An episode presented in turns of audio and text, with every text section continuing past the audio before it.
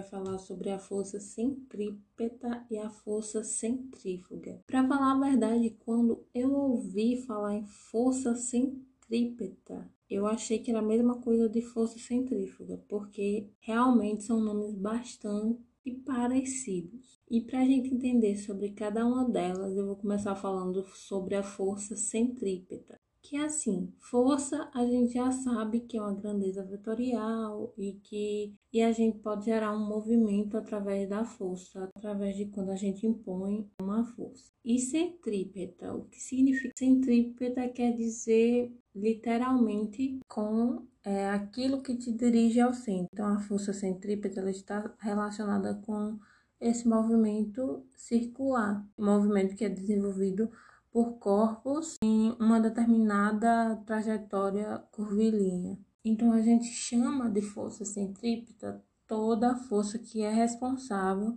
por provocar e também por manter a trajetória circular de movimento.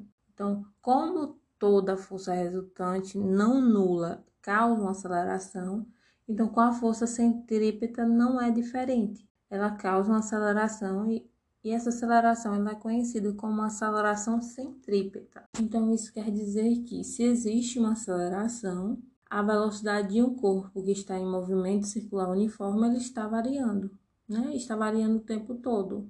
E, primeiramente, vamos nos lembrar que a velocidade é uma grandeza vetorial, né? E a força centrípeta ela tem esse nome porque ela aponta para o centro da trajetória circular. Então, como a velocidade do corpo ele é tangente à trajetória, então a força centrípeta ela é sempre perpendicular à velocidade. Então, é exatamente a força centrípeta, ela é uma componente de força que é direcionada ao centro de uma trajetória circular, seja qual for a origem dessa força. E não existe uma única manifestação da força centrípeta, ela pode aparecer de diferentes formas pode ocorrer, é, pode corresponder à forma a força gravitacional entre dois corpos, é, pode ser a força de atrito que segura um, automóvel quando ele realiza uma curva, a força de tensão que segura um objeto girando sobre uma mesa, assim como também pode ser a resultante de outras forças presentes. Um exemplo da ocorrência da força centrípeta são aqueles globos da morte, onde as motos elas ficam girando e às vezes com a pessoa lá no meio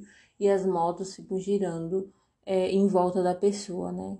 Em volta do globo. Outro exemplo são as autoescolas, que abordam bastante esse assunto, porque tem uma direta ligação com os movimentos que, que um carro ele realiza pelo motorista quando ele faz uma curva, porque tanto a velocidade como as condições das vias e do veículo, além do ângulo da curva pode tirar o carro da faixa de direção e causar acidentes sérios, né? E onde a força centrífuga se encaixa nessa história, né? Muitas pessoas já ouviram falar nesse termo, né? Centrífuga. Por exemplo, na, na máquina de lavar, né, tem o modo centrifugar, que é aquele que é para auxiliar na secagem da, das roupas, né?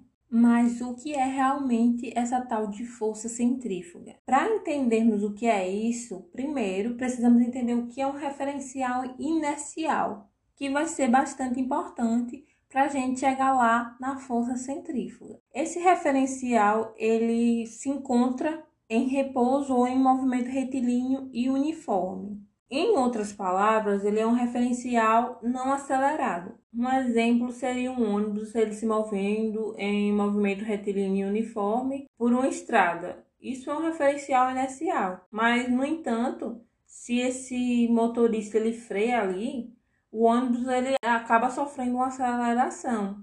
E a partir daí ele vai se tornar um, um referencial não inercial, que ele está acelerando.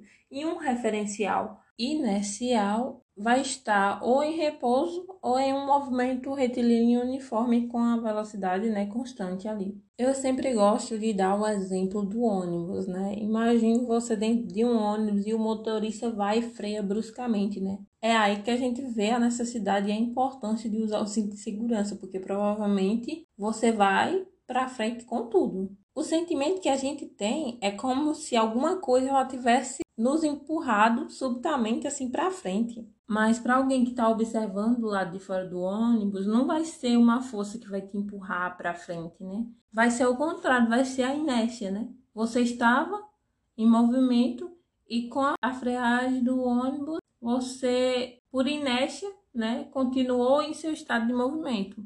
Então, assim, é, essa força que, que a gente sente durante a freagem é uma força que só é experimentada quando nos encontramos em referenciais não inerciais. E essas forças, elas são consideradas assim como forças fictícias. A força centrífuga, ela é uma dessas pseudo-forças, né? Elas surgem somente quando se está em um referencial em um movimento circular. Outro exemplo é quando a gente está dentro de um carro, né? E o carro ele faz uma curva. A gente se sente jogado para fora do carro, né? Vale frisar aí novamente a importância do cinto de segurança, viu, pessoal? Para a gente é como se estivéssemos experimentando um tipo de força que nos joga para fora. Já novamente, para um observador que está do lado de fora do carro, é apenas o efeito da inércia. Eu até acabei falando sobre a força centrífuga, né? Um exemplo lá da máquina de lavar roupas e tal. Mas isso acontece dentro da máquina de lavar roupa, né? Quando as roupas elas são colocadas ali na máquina e elas estão se movimentando em rotação, né? E depois dessa centrifugação, ao final elas já estão distantes do centro, é, explicando essa atuação aí da força centrífuga. Então, uma diferença entre a força centrípeta e a força centrífuga é que a força centrípeta ela tende né, a ir para o centro. É uma força que tem, tem a tendência de ir para o centro. Já a força centrífuga ela tende a sair do centro, né? Que assim, ambas elas possuem várias diferenças entre elas, né? Porque a força centrípeta, ela se refere a uma força presente em movimentos circulares, responsável pela alteração da direção e ou do sentido da velocidade linear. Já a força centrífuga, ela é uma força que é fictícia e que ocorre em um referencial não inercial e que se encontra em rotação e é em um efeito decorrente da inércia. Ou seja, é um efeito que depende da inércia, né?